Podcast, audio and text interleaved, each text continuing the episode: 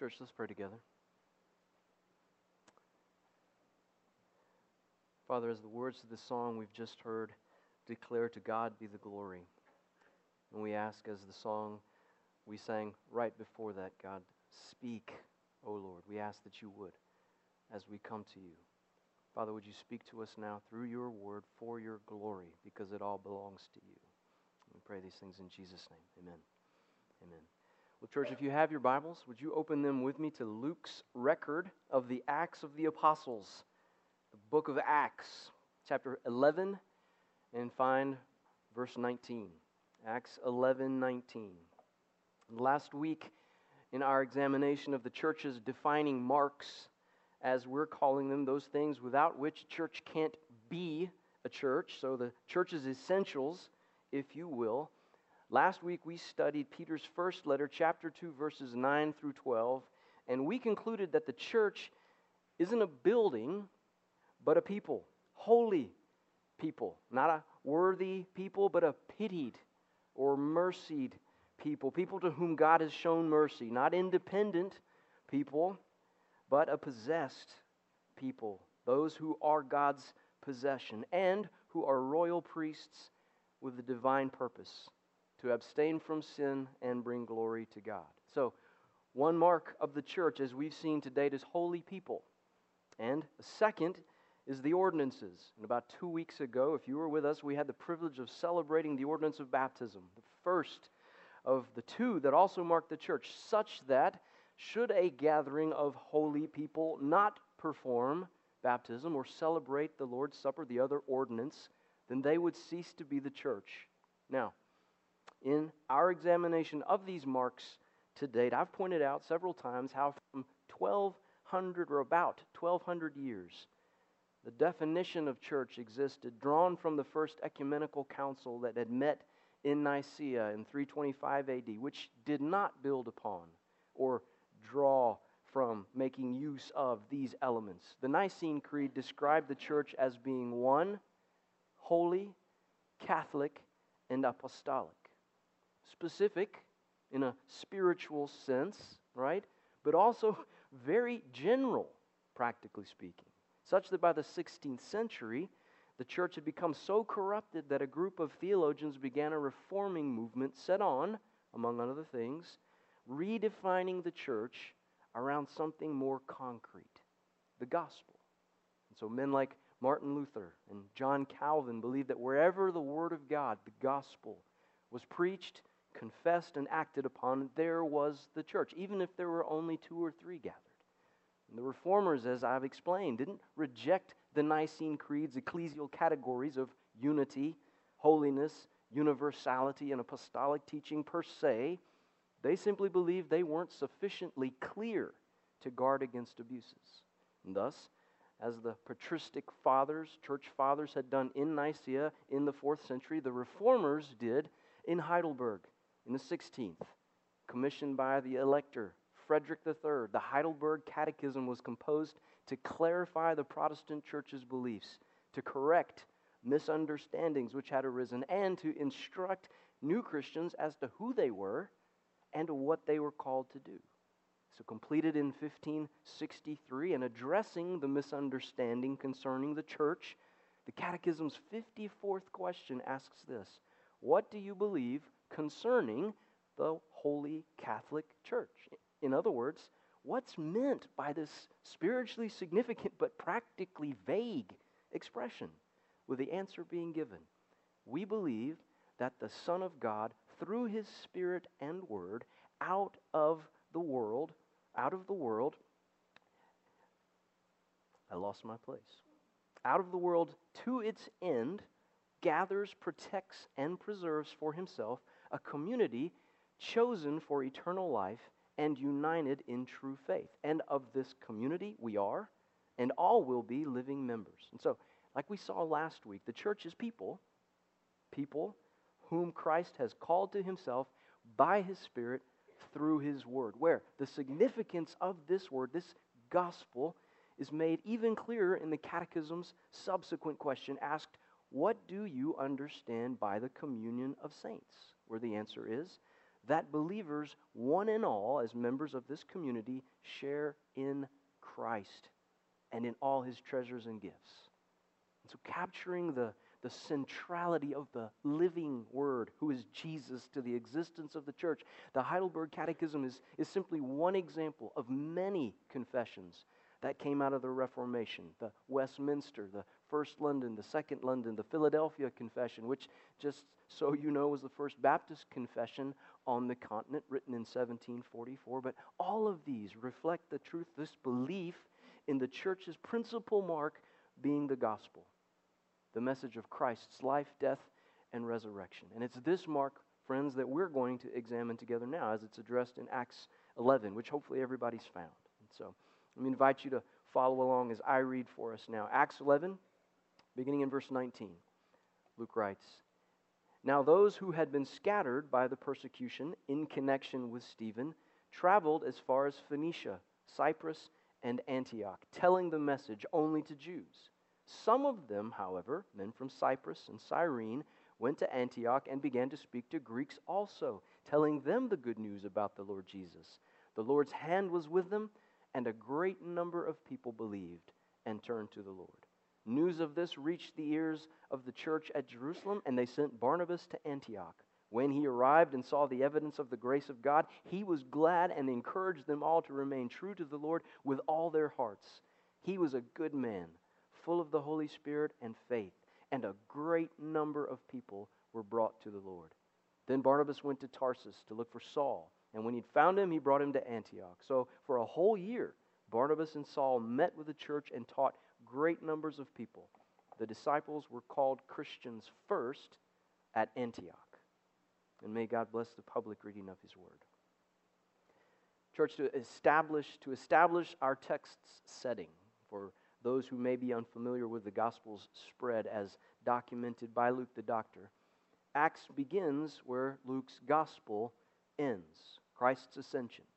As Jesus returned to the Father, he left his followers with the command to remain in Jerusalem and to await the promised Holy Spirit by whom they would be empowered to be my witnesses in Jerusalem and in all Judea and Samaria and to the ends of the earth. That's Acts chapter 1 verse 8. And so Acts begins with Christ's promise to his disciples that they were to be the vessels, the vessels by which the gospel was to make its way to every nation, tongue and tribe. And in obedience to their Lord's command, the disciples returned to Jerusalem where they selected a replacement for Judas before beginning their wait for the one whom Christ had said was to arrive in a few days.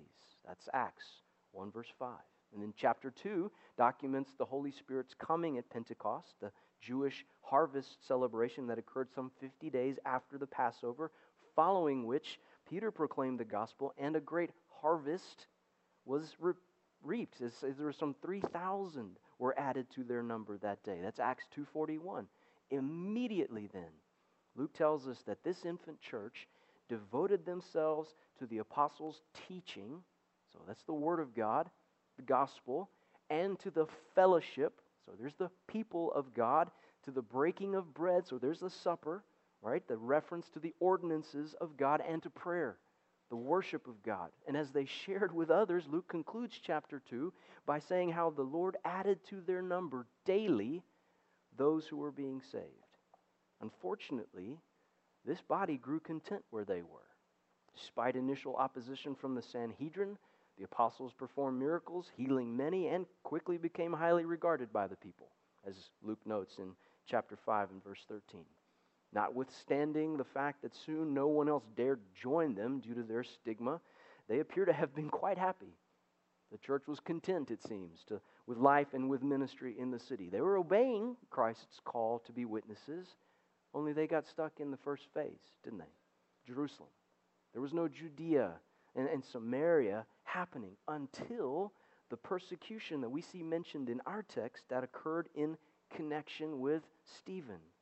Now, I'm sure that many of us are likely familiar with Stephen, the first of seven deacons selected by the apostles who were known to be full of the Holy Spirit and wisdom. Stephen served the church by caring for its most vulnerable members Luke records in chapter 6, verse 8, how Stephen was a man full of God's grace and power, and he did great wonders and miraculous signs among the people. However, He, like Peter and John before him, he attracted opposition. And, and following a gospel sermon that was delivered to the Sanhedrin, which Luke records in chapter 7, he was murdered with one particularly prominent participant present, giving approval. It's the man that we see named in our text today, Saul. And following Stephen's martyrdom, Luke observes chapter 8 in Acts how a great persecution broke out against the church at Jerusalem. And all except the apostles were scattered. Get this throughout Judea and Samaria. That's Acts 8, verse 1.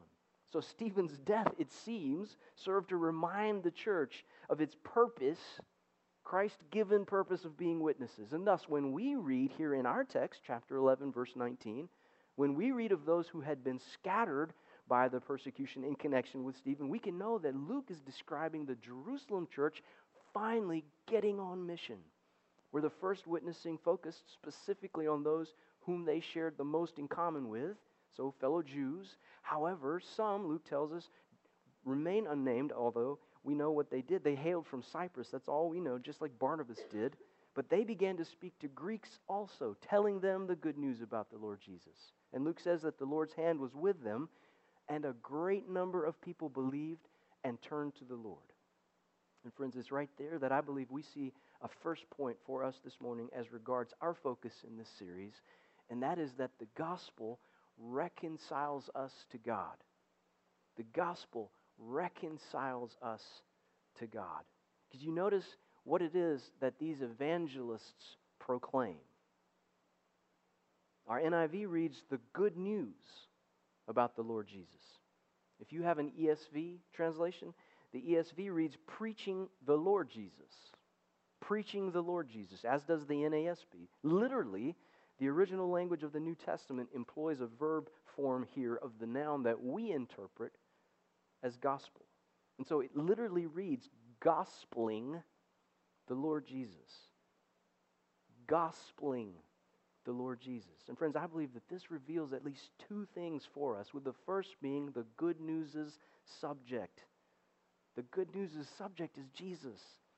And it's a subject that consists of more than just a name, because as verse 19 reads there in our Bibles, the Jerusalem church who first engaged their fellow Jews shared with them the message. You see that term there in verse 19? Circle it if you have a pencil or a pen. The message. That's how the NIV reads message. The ESV offers very little variance, but gives speaking the word. The word. And that's actually a little closer to the original because it captures what in the original Greek is the term logos. It's a word which John tells us in his gospel, chapter 1, verse 1, was in the beginning with God. And in fact, was God. He was with God in the beginning, and the Word, this Logos, John writes, became flesh and made his dwelling among us. We have seen his glory, John continues, the glory of the one and only who came from the Father, full of grace and truth. So, who's this Word that John is writing about? It's Jesus, right? Because John continues, the law was given through Moses, grace and truth came through Jesus Christ. So, who, who's this word, this, this logos, this message per our NIV here in Acts 11 19? He's Jesus Christ. He's the good news' subject. But second, he's the good news' source. John adds in his gospel, chapter 1, verse 18 No one's ever seen God, but God, the one and only, who is at the Father's side, has made him known. Friends, Jesus isn't just a man who came from God as John says, full of grace and truth. He isn't simply Mary's son born in Bethlehem, crucified in Jerusalem. He is God, the one and only.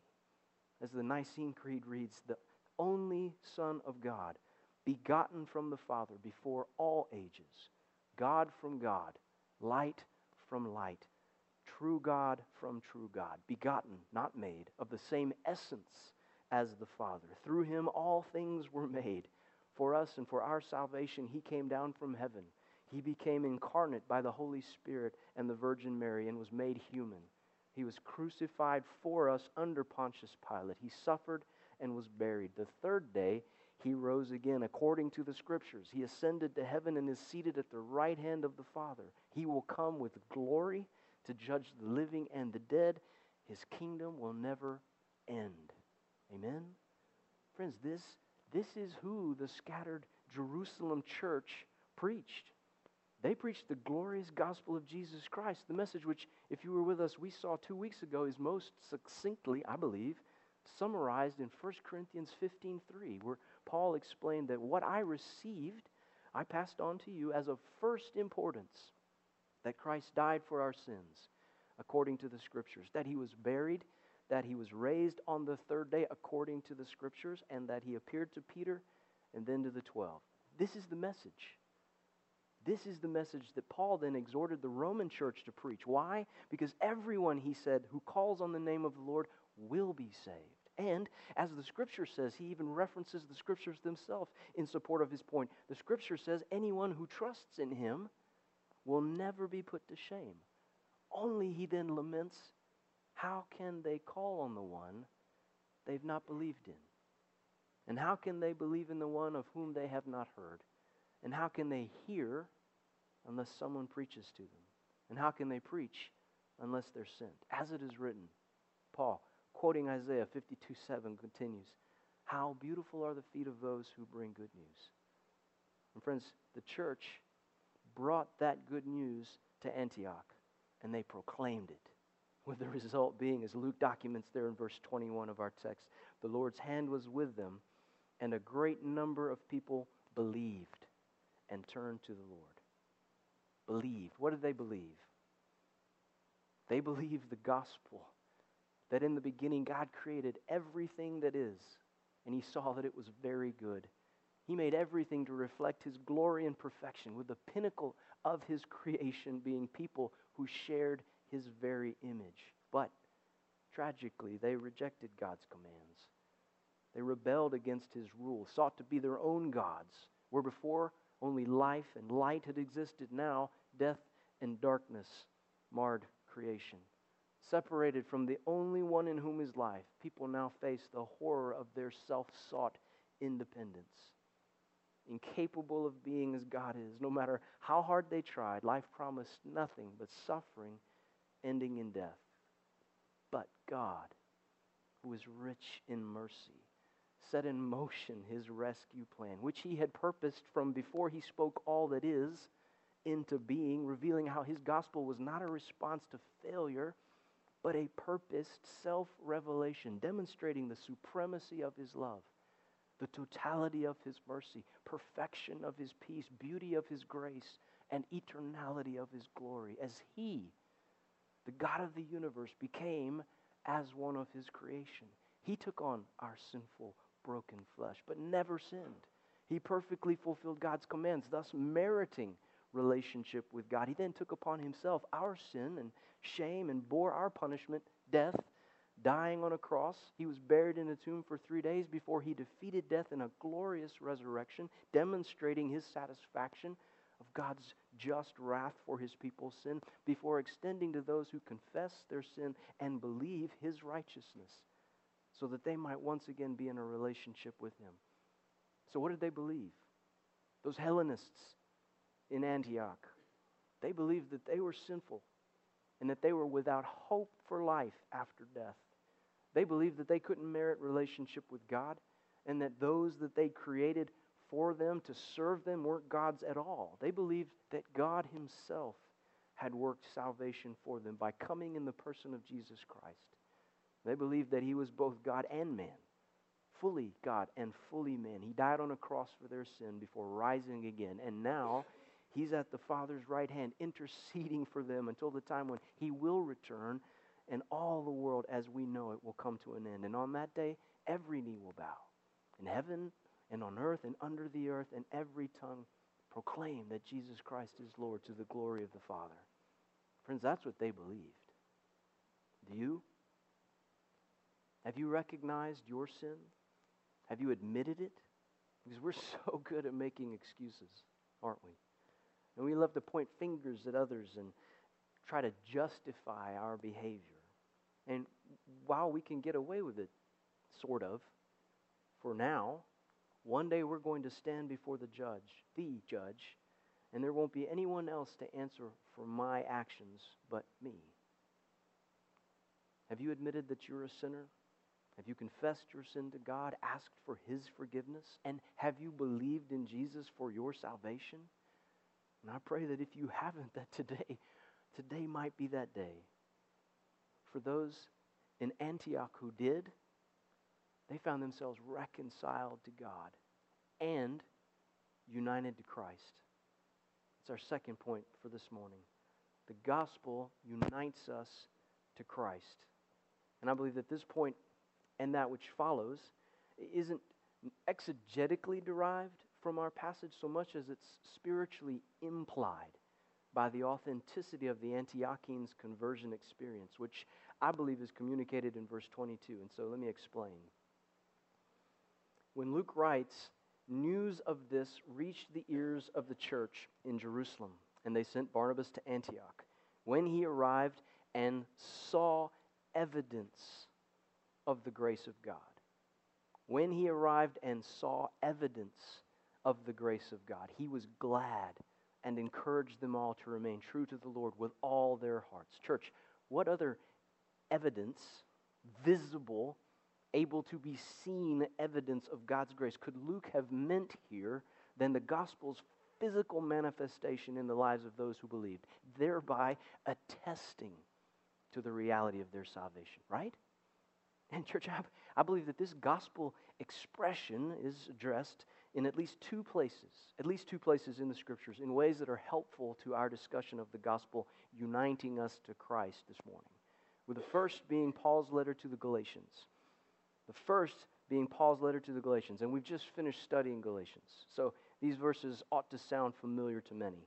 But in Galatians 3, verse 26, Paul reminds the churches he says that you are all sons and daughters of God through faith in Christ Jesus. So, this is the gospel. This is belief in the gospel, as was physically evidenced in Antioch, attested to by Barnabas, according to Luke. And Paul continues For all of you who were baptized into Christ have clothed yourselves with Christ. So, here's the gospel uniting us with into Christ. We're being brought into union. The Galatians were being brought into union with Christ Jesus by grace through faith. And then Paul writes this There's neither Jew nor Greek, slave nor free, male nor female, for you are all one in Christ Jesus. Emmanuel, what I believe Paul captures here with this expression of spiritual unity through the gospel is also a physical unity physical unity marked by the absence of categories which otherwise would have divided the church. In other, in other words, Paul was challenging, as he wrote to the church, he was challenging the Galatian churches to display the unity for which he, Jesus, had prayed when he asked the Father in John's Gospel, chapter 17, just as you are in me and I am in you, may they also be in us, so that the world may believe that you have sent me. I have given them, Jesus continued, the glory you gave me that they may be one as we are one. I in them and you in me. May they be brought to complete unity to let the world know that you sent me and have loved them even as you have loved me. So, what Paul was describing there in Galatians 3, it wasn't merely a, a, spiritual reality wrought by God's grace through faith in Jesus, it was also a physically manifested, Christ exalting unity that defied explanation. And friends, I believe that that gospel grace, this gospel grace may be seen here in our midst. Because we're one.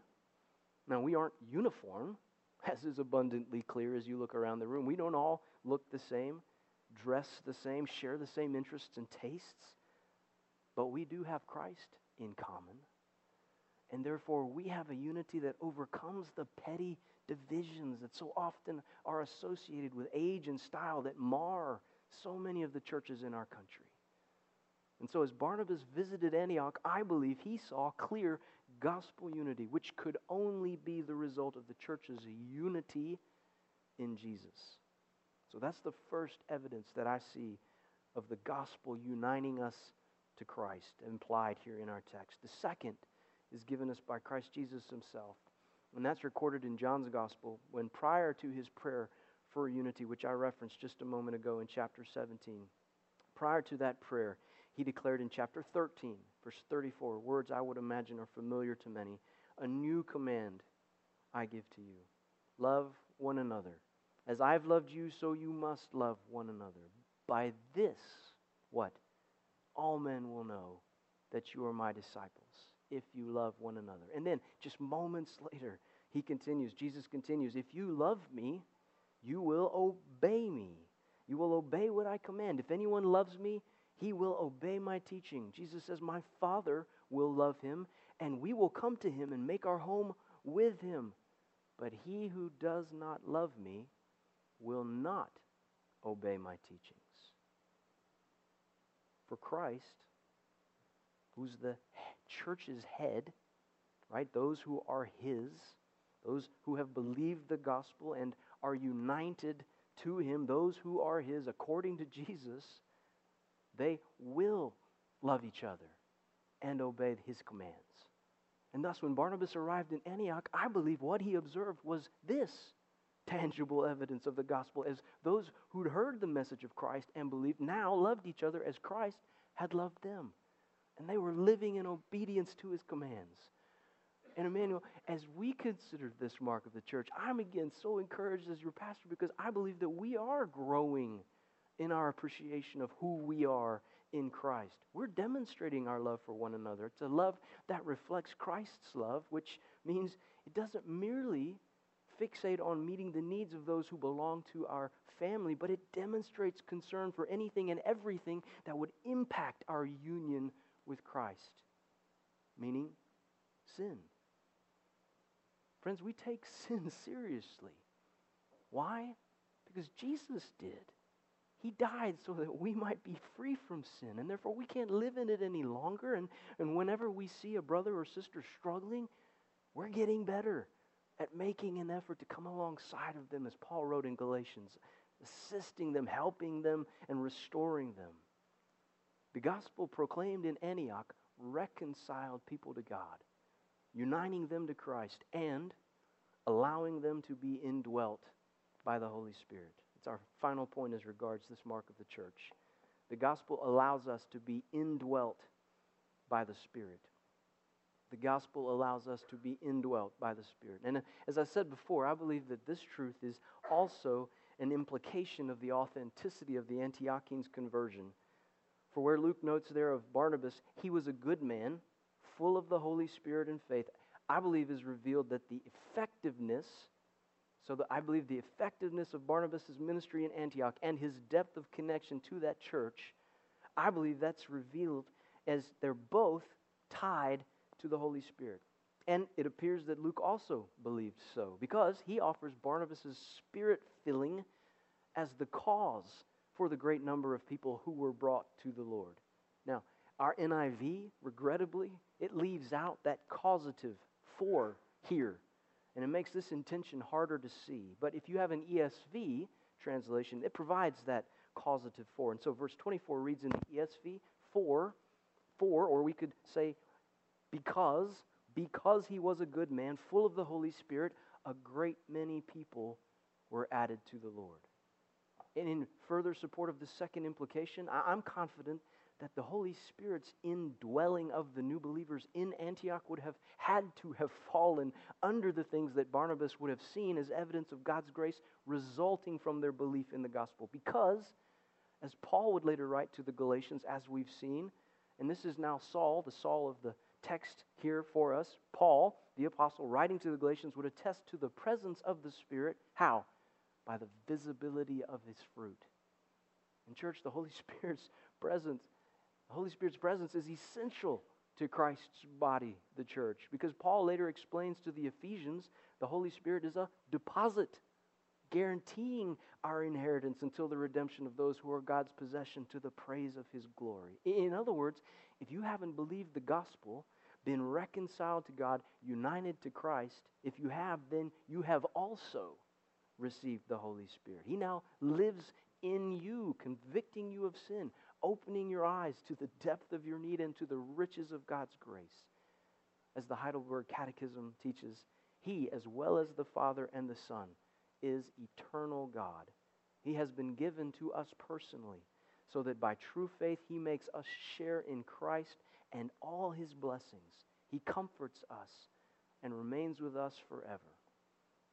Is your body the temple of the Holy Spirit? Do you live with an ever increasing sensitivity to all that is opposed to God and His holiness?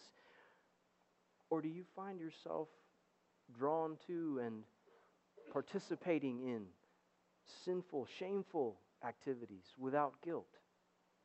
Do you hunger for holiness, to study God's Word and to fellowship with His people? Or would you rather stay home and watch TV or be on the golf course? Friends, if the church is to be the church, as we've seen, if the church is to be the church, it must be holy people, holy people made so because they have heard the gospel, believed the gospel, been baptized, demonstrating their identification with the gospel, and who are now living in light of the gospel. And friends, I pray that if you belong to Christ's church, particularly you who call yourself a Christian, that you have a place where you belong. Because as our text concludes, the disciples were called Christians first at Antioch. Would you pray with me as we close? Father, you are God, and you sent your Son, Jesus, to redeem us, to be our Savior.